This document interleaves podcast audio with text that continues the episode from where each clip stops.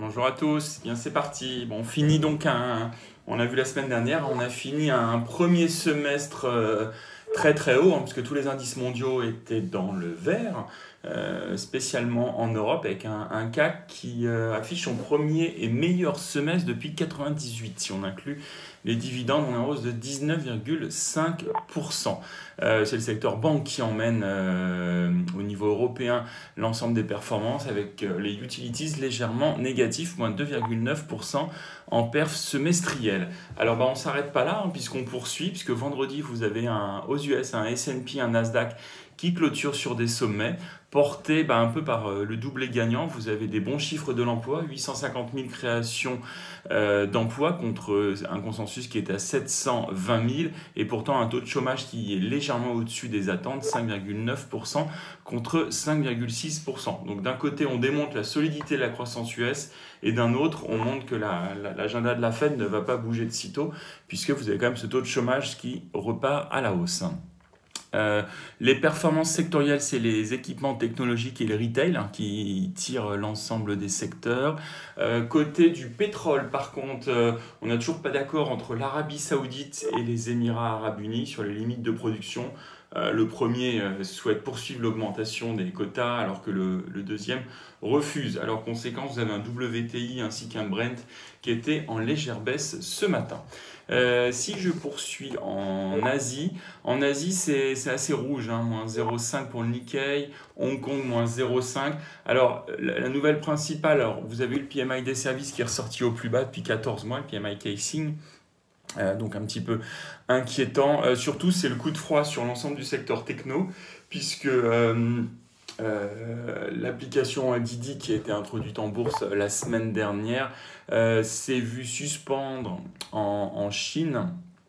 Étant accusée par le, gouvernement de collecter illégalement des données personnelles des utilisateurs. Alors le, dirigeant a fait un, mea culpa et a remercié les autorités chinoises de le remettre dans le droit chemin. N'empêche que ça pénalise fortement l'ensemble du secteur. On avait SoftBank qui est en recul de 6% ce matin. Et je termine avec euh, l'Europe. Avez des indices vendredi qui étaient un peu en ordre dispersé, un CAC qui se contracte légèrement, un DAX légèrement euh, positif. Euh, ce week-end, on notera juste que bah, en France, vous avez la réforme des retraites pour lequel le chef de l'État n'a toujours pas décidé s'il allait la lancer ou pas. Et au niveau de l'inflation, donc réunion la semaine prochaine de la BCE, et vous avez Isabelle Schnabel qui souligne que l'inflation doit dépasser temporairement les 2%. Alors, côté micro, côté micro, alors on commence avec euh, l'automobile, avec Tesla qui a livré plus de 200 000 véhicules pour le deuxième trimestre. Donc c'est un, niveau, bah, c'est historique, hein. on dépasse sur le Q2, sur un trimestre, pardon, 200, la barre des 200 000. C'est toutefois légèrement inférieur aux attentes. Et pourtant, en France, on voit que le modèle 3 de Tesla a détrôné Zoé dans les ventes de véhicules électriques en France. Euh, pour vous faire rêver un petit peu, vous avez Virgin euh, Galactic qui prévoit son prochain vol de test le 11 juillet avec à son bord son fondateur, Sir Richard Branson, et cela interviendra quelques jours avant le lancement du vol Blue Origin qui emmènera Jeff Bezos dans l'espace le 20 juillet. Euh, Alstom, vous avez le fonds de pension norvégien qui retire ou qui met dans, sa blacklist 16 euh, entreprises dont Alstom et Motorola en raison de leur lien avec les colonies israéliennes en Cisjordanie. Côté automobile, vous avez Audi qui prévoit de doubler ses ventes d'ici 2025.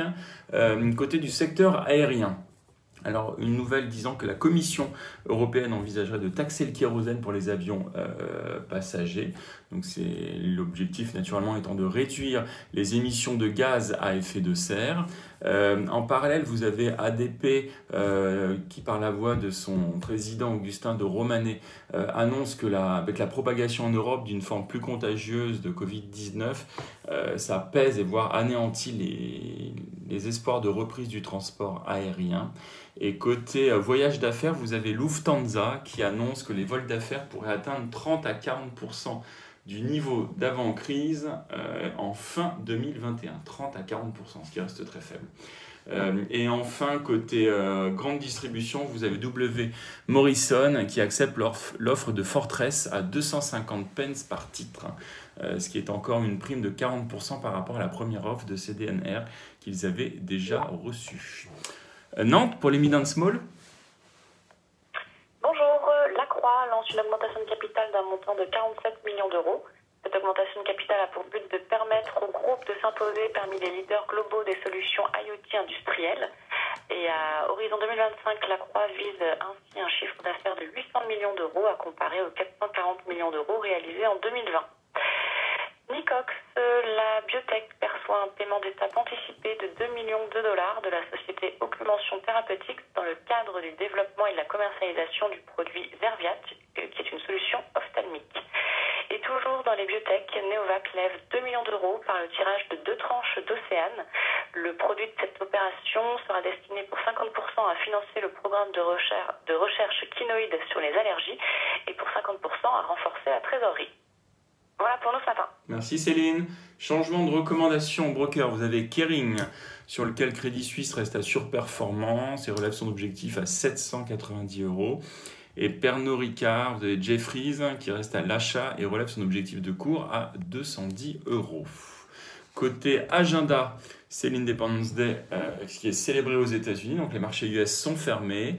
En Europe, ce matin, nous aurons l'indice PMI des services en juin ainsi que l'indice PMI composite et l'indice Santix de confiance des consommateurs. Lionel, pour la partie technique Oui, bonjour. Euh, la fin de semaine dernière euh, a été marquée par le fait que la, sur le CAC, hein, la moyenne mobile 20 jours, anciennement haussière, anciennement support, a été résistance pour la troisième séance de suite. Euh, cette moyenne mobile 20 jours est plate hein, dorénavant. Euh, et donc elle se situe euh, autour de 6585. Elle était résistance sur les plus hauts de vendredi, les plus hauts de jeudi et ceux de mercredi. Donc ça c'est notre première résistance et puis notre support bien connu de la moyenne mobile 50 jours, le support moyen terme des indices européens schématisé, euh, qui passe dorénavant vers 5460 environ. Et on va ouvrir toujours à l'intérieur de cette zone. Bonne journée. Très bonne journée et très bonne séance.